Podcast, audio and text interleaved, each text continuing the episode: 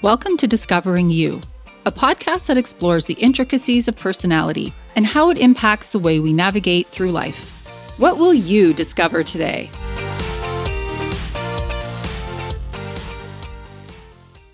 Hi, listeners. Hi, Heather. Hi. Today we have something special for you. If you're new to this podcast, this is the perfect episode to start with, as it's highlights from the past year. If you hear something that captures your attention, you can go to that full episode and check it out. And for our regular, loyal listeners, you'll recognize snippets from our most liked episodes with some memorable, fun, even silly moments. We've listened to you, so the most popular episodes are featured today. But first, let's do this month's disc according to. Any ideas of what it may be? The new year is only days away, so I give you DISC as New Year's resolutions. High D. Their resolutions are going to be conquering a goal, for instance, running a marathon or beating their past race time. High I's. We know our I's enjoy socializing and partying. And so, coming off the holiday season, they're likely to resolve something like less drinking or less sugar. And let's face it, I's, you don't need either of those since you're naturally sweet and bubbly on your own. High S. You may be thinking that you want to volunteer more, but I'm hoping you'll also be resolving to take some time for yourselves to recharge your batteries since you spend a lot of it helping others. And high C, your resolutions will likely be about learning and improving skills, be that taking courses or a long reading list to augment your knowledge. Okay, let's get to it. From our inaugural episode, Introducing the Disc and Discovering You. People often ask me, What drew you to this career? It's one of those things that I couldn't properly articulate or even understand myself until I was several years into it.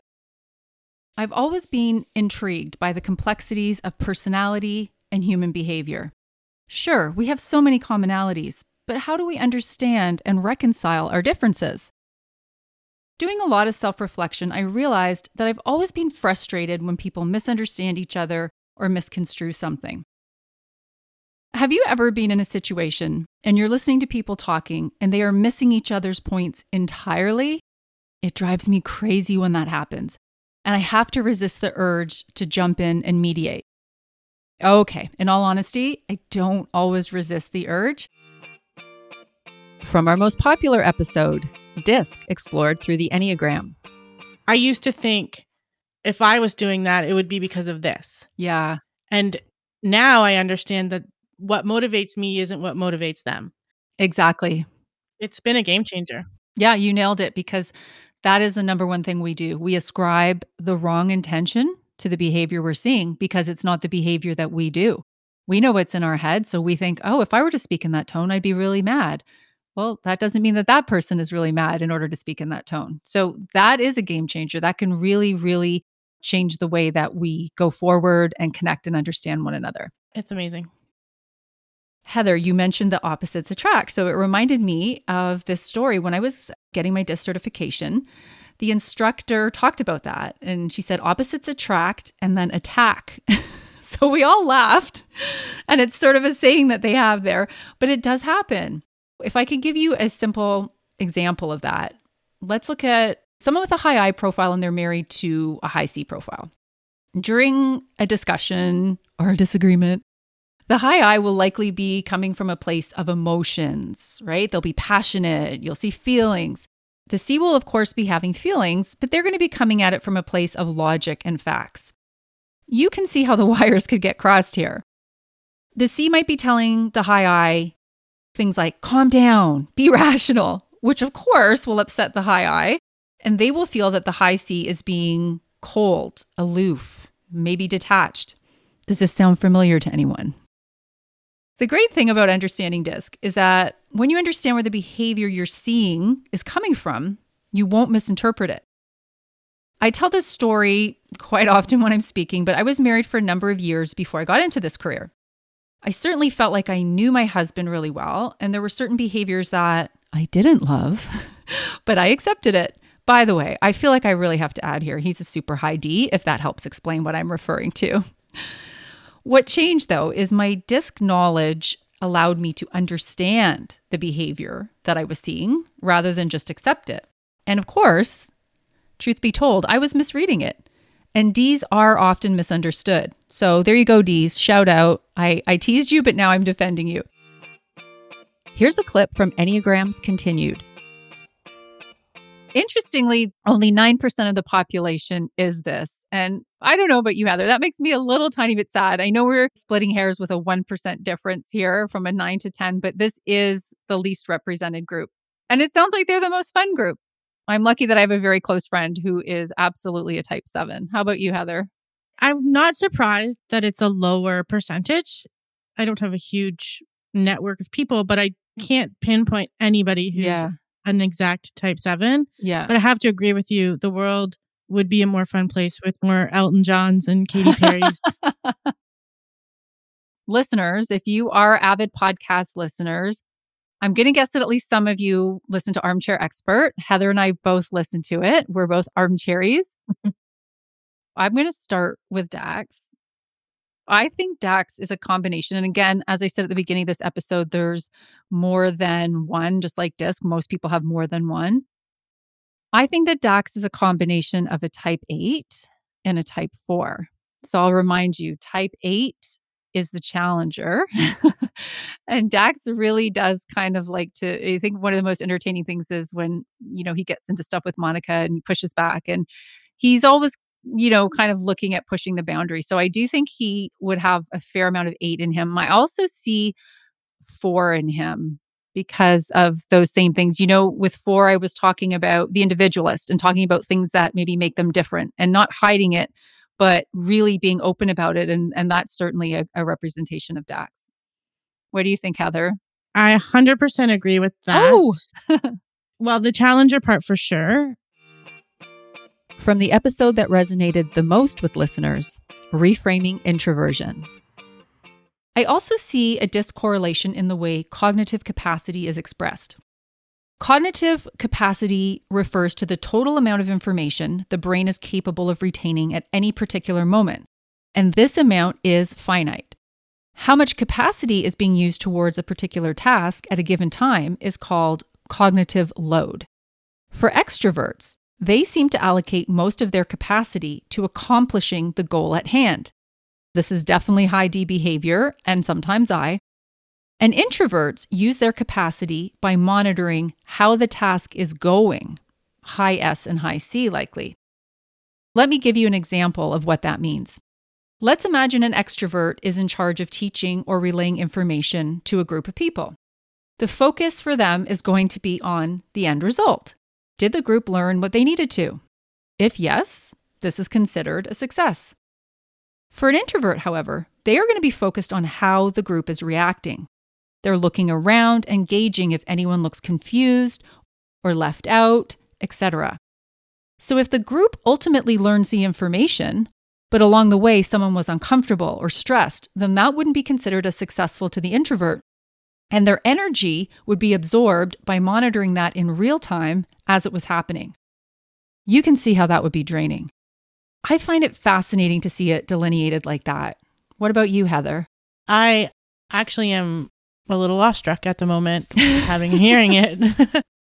Even in myself, when I'm trying to train people or trying to show people how to do things and they're not enjoying the process or it's not clicking and it's exhausting, but not in an exhausting way because they're not learning, but I'm taking on all their emotions. Yeah, exactly. You are monitoring that. And it, it is, it's that, it's called cognitive load. I've sometimes heard people say mental load. Often this is referred to with mothers how mothers sometimes when they talk about just everything that they're doing in their in their day-to-day life at work but also then their children's schedules and what's going on. And so yeah when you think about that that introverts are likely to carry this this different cognitive load in monitoring all those little steps along the way. I think we can see why maybe introverts kind of need a little break. They need a breather because all of that's going on. There's a famous study of introverts and extroverts where the participants had to play a challenging word game and they were wearing headphones with intermittent noises ringing in their ears. First of all, that sounds awful to me. But anyway, they were allowed to adjust the volume to the level that they felt was right for them. The extroverts averaged a noise level of 72 decibels compared to the introverts, who were at 55 decibels. Each group was comfortable with their noise level, so loud for extroverts, quiet for introverts, and they performed equally well in the game. You can probably guess where this is going. But when the introverts were asked to play the game at the extrovert noise level, and vice versa, everything changed. Introverts were overstimulated by the loud noise, and so they underperformed. For the extroverts, they were understimulated and possibly bored by the quieter conditions, and they also underperformed. This really makes you think about how schools, the workplace, and the world at large is set up. You can see that some conditions will suit extroverts well, but will take a toll on introverts. I can completely relate to the noise level or the volume level. Okay. I can't handle noise past a certain volume. I often say that to my husband. I'm like, can you just like turn your volume down just a little bit? And it's not like he's loud, but it's just, I can't focus when Yeah. anything is too loud. I'm the same. And we have those conversations in our house all the time. Although that was nice of you to say your husband wasn't too loud.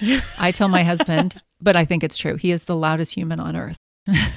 Well, the other thing too is my husband can have the TV on and be watching things on his phone and Mhm. all of this Yeah. noise. I'm like, can you just turn one thing on? Yeah. Like, just have one thing. It's not even a focus thing. It, it's like an irritant. Like, Totally. it feels like it's sucking the life out of me. I can 100% relate to what you're saying about like workplaces being set up for Yeah, introverts as opposed to extroverts. Totally. And I'm the same way. I have a really hard time tuning out distractions.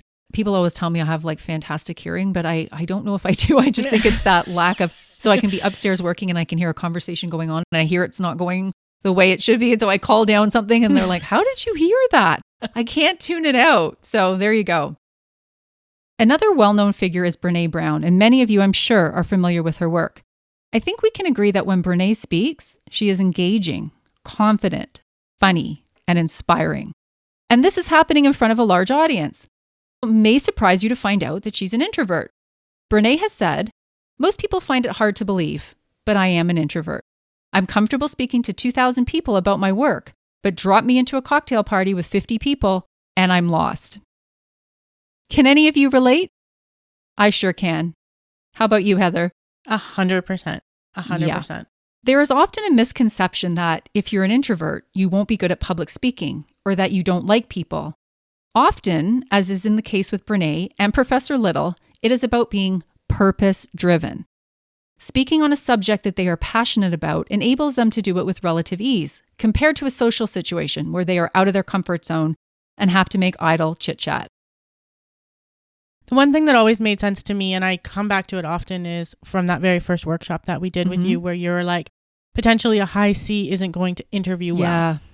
in the interview Mhm. process. And that is completely my entire life was like, if I can get through the interview, I will be great. But if I don't get hired, it will be because Yes. I mean, not saying I would should get every job, but do you know what I'm saying?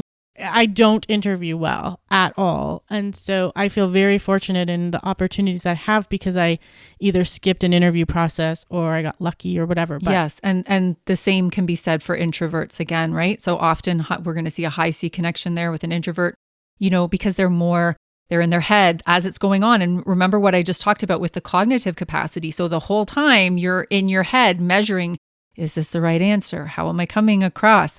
All of that stuff. And so, yeah, it's sad. We've said it before, but oftentimes a high C or an introvert, they could be absolutely 100% qualified for the role and not get it because of an interview performance. But when people, like employers and people who are working with them, understand where their skill set is, then they won't be excluded from it. It'll be like, you know what? This is what we need this person to do. We do need them to be analytical, reflective, thoughtful, creative, all of that kind of great stuff. well, and vice versa too, where there's potentially extroverts that interview great. Totally. I always say that an extrovert or a high I will usually walk away with a job. Now, are they qualified for it? No, not always. From the So What is EQ episode. So, I'm going to break down the DISC factors according to type of tea. If high D was tea, what would it be? It would be chai. nice and spicy. High I would be a matcha latte, fun and very on trend. High S would be chamomile, calm and soothing. And high C would be English breakfast because that's proper. Do you drink tea, Heather? I do. I drink chai. Oh, you drink chai. okay, well, that's interesting. That's sort of connected to your profile. I do want to say sometimes people will tell me that their disc profile doesn't line up with the drink I've chosen. Let me just clarify it's not intended to, it's really meant to describe the essence of the tea slash disc factor. So it doesn't mean you have to like it. For instance, S is my highest factor, but I don't like chamomile tea, even though I know it would be good for me to drink. However, my other two factors do line up with the drinks English breakfast and chai. When I present this information during my sessions, I usually like to pause at this point and I will ask the participants which one they think people are stronger in. Are we better at understanding ourselves and how to self monitor, or at understanding and influencing others? Heather, do you want to have a crack at this? I don't know what the answer is for the general population, but for myself, it's easier to recognize emotions in others than myself. I don't necessarily think it's easier to influence those emotions in others as it is in myself, but mm. definitely recognizing them for me anyways, it feels easier. Yeah. No, and that's insightful because it isn't sort of either or, it's a little bit of both in that answer. So I like that. Often the answer does surprise people we are actually better at recognizing emotions in others than ourselves. So, kind of like what you said there, Heather. And the reason for that is we can pick up on visuals and behavior cues from others. So, maybe their face flushes, or they start fidgeting, or biting their nails, and they may not be aware of that themselves. When it's us, we may be unaware that we are sending out these signals. Pre pandemic, I used to say, we don't look into a mirror all day when we're interacting so we don't necessarily know how we're coming across. But then along came the Zoom world, and we actually had that opportunity. And for some of us, it was an eye opener. And EQ Part 2. Gordon Bower, a cognitive psychologist at Stanford University, ran a series of studies where the subjects were hypnotized to feel either happy or sad. And then they had to perform three tasks. First, they had to recall lists of words, then write entries in a diary, and finally, remember experiences from their childhood. The group who were hypnotized to feel sad recalled more somber memories, selected more negative words, and remembered more unpleasant events for their diaries. And of course, the opposite was true for those in a happy mood who recalled positive words and memories, just like me with my friends at dinner and just like you at the bonfire with your friends. Another study made a similar connection to professors grading papers.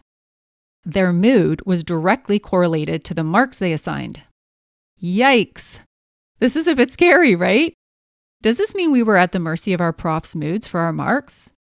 You know, maybe I can use this theory to explain away some of my less stellar grades. But I digress. Let me give you an example.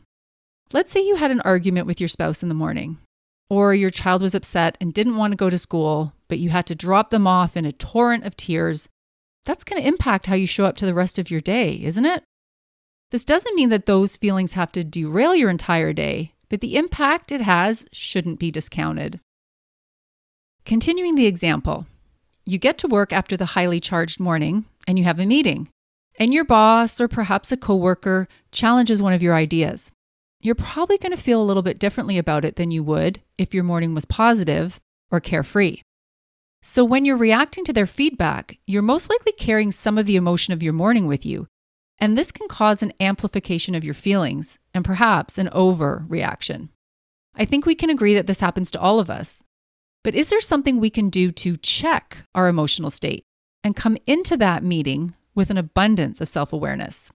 Marc Brackett developed a tool called the Mood Meter, which helps to determine how one is feeling. I'm fascinated that the four quadrants in the Mood Meter are displayed in the exact same manner as the four disc quadrants are. And it doesn't stop there. The energy and descriptors of each are super similar. The top left quadrant in the Mood Meter is red, and it's high energy, which totally correlates to high D being very externalized, strong behavior. The top right quadrant is yellow, which is also the positions and color of high I. And the energy is outgoing and positive. The bottom right quadrant is green, just like high S, and it's a lower energy, more calm and reflective. And finally, the bottom left quadrant is high C blue, which is also lower energy and introspective. Here's a clip from my conversation with Kathleen Black. Was because we were conserving our energy and our focus on our upcoming talk rather than depleting it by networking and making small talk with the people in the room. It's taken me quite a bit of time to lean into my knowledge of this. I've often felt guilty or worried in the past that people would think I was being rude or aloof. And that word has definitely followed me around most of my life. I'm curious, Kathleen, have you felt this way? And how do you handle that? I don't know if it's rude or aloof. I've definitely been, people tell me that I'm like I'm intimidating, which I find funny, mm-hmm. right? Because when you know me, I I don't think I'm that way at all. But to say, yeah, I just seem intimidating. But I think, you know, that day of that event, I also like was traveling there, and then I was leaving for the airport, and then I was flying to another function. Like I had many things yeah. on the go, and I have definitely learned that I need to preserve my energy. Like I can get tired. Like I'm naturally very empathic as a person mm. as well. I have a very vivid inner world, yes. right? So I, there's a lot. I'm never alone. There's a lot going on all the time. So I, I say I'm very much the same. I do need to protect my energy. And coming out of COVID, I've been much more much more sensitive to it in fact and i've talked to a lot of other speakers and, and introverted speakers ironically because i'm connected to quite a few yep.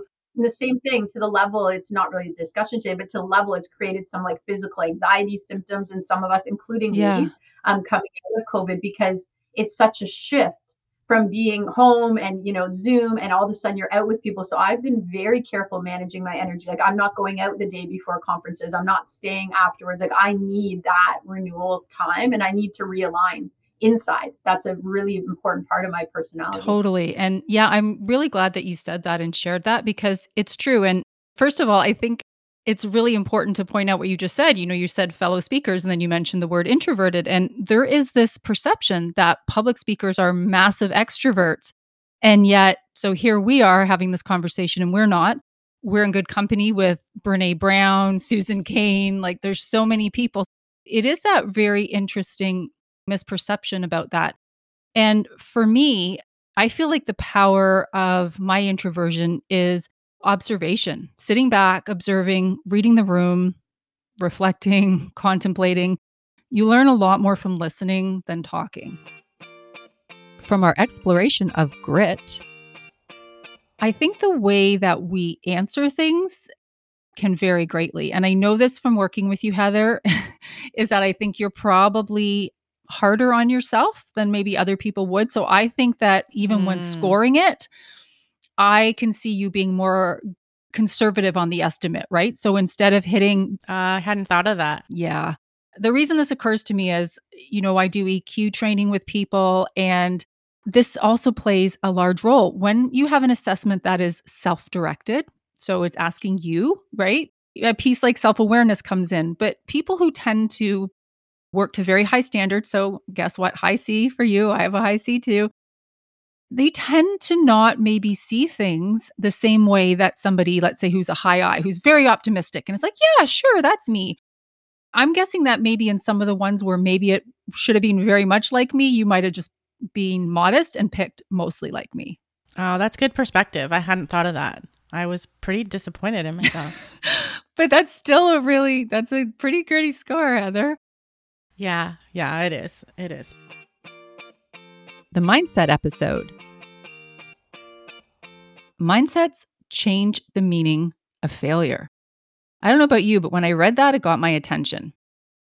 In a fixed mindset, there is danger of failure being transformed from an action, I failed, to an identity, I am a failure.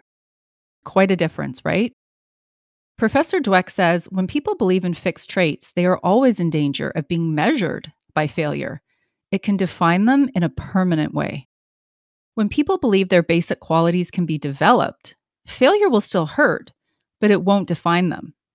If change and growth are possible, then there are still many paths to success. Another benefit of having a growth mindset is that it changes the meaning of effort. Remember the tortoise and hare and the little engine that could stories from childhood? Dweck references them to make a poignant observation concerning effort. The tales were clearly constructed with the intention of praising effort. Ironically, the message that comes through, though, is that effort is for plotters, and when talented people drop the ball, the plotter can sneak through.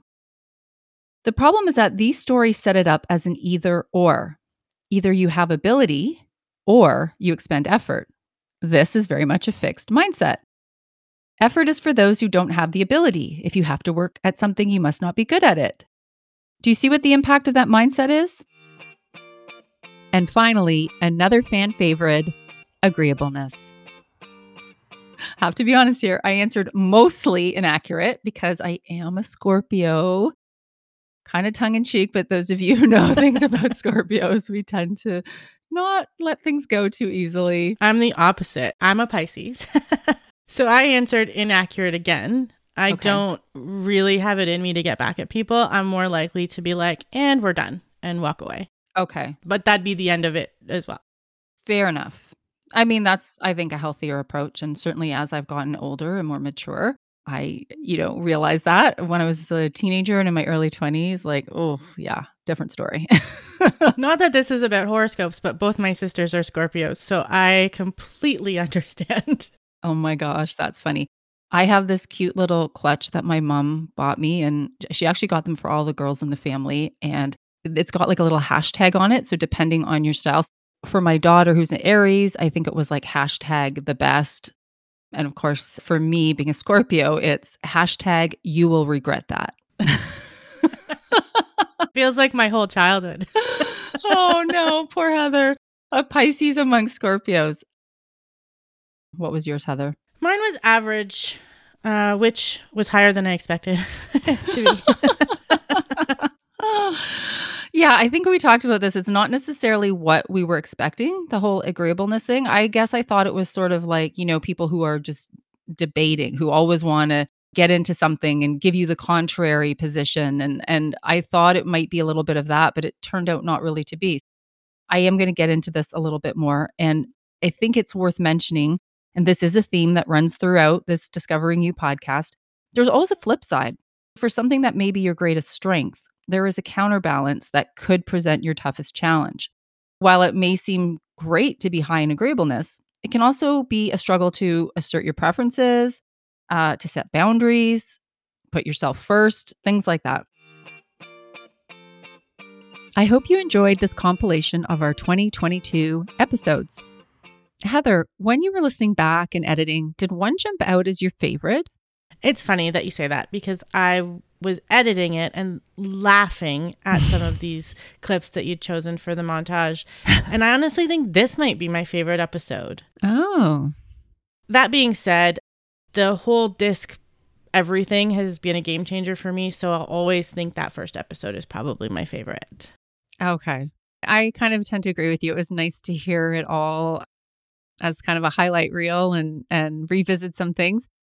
But I would say probably for me the reframing introversion episode and I think it was more in the feedback I received on it because there was listeners who said, "Oh, finally, you know, now people maybe understand this." Or they didn't even understand it themselves, but were like, "Oh, that's why I'm so exhausted. I didn't know about things like cognitive load or or stuff like that." And even people who aren't introverts who are saying thank you because now I have a better understanding of my loved ones. I would have to pick that one. I'd like to thank you, listeners, for your support in 2022. And I'm wishing all of you a happy holiday season and all the best in the new year. Happy holidays! If you're interested in connecting with Victoria for team building, strategic onboarding, coaching, or a speaking engagement, you can contact her at discoverwhatworks at gmail.com. Thanks for listening. Remember, send in your questions to be featured on a future episode and subscribe to the show on your favorite podcast app.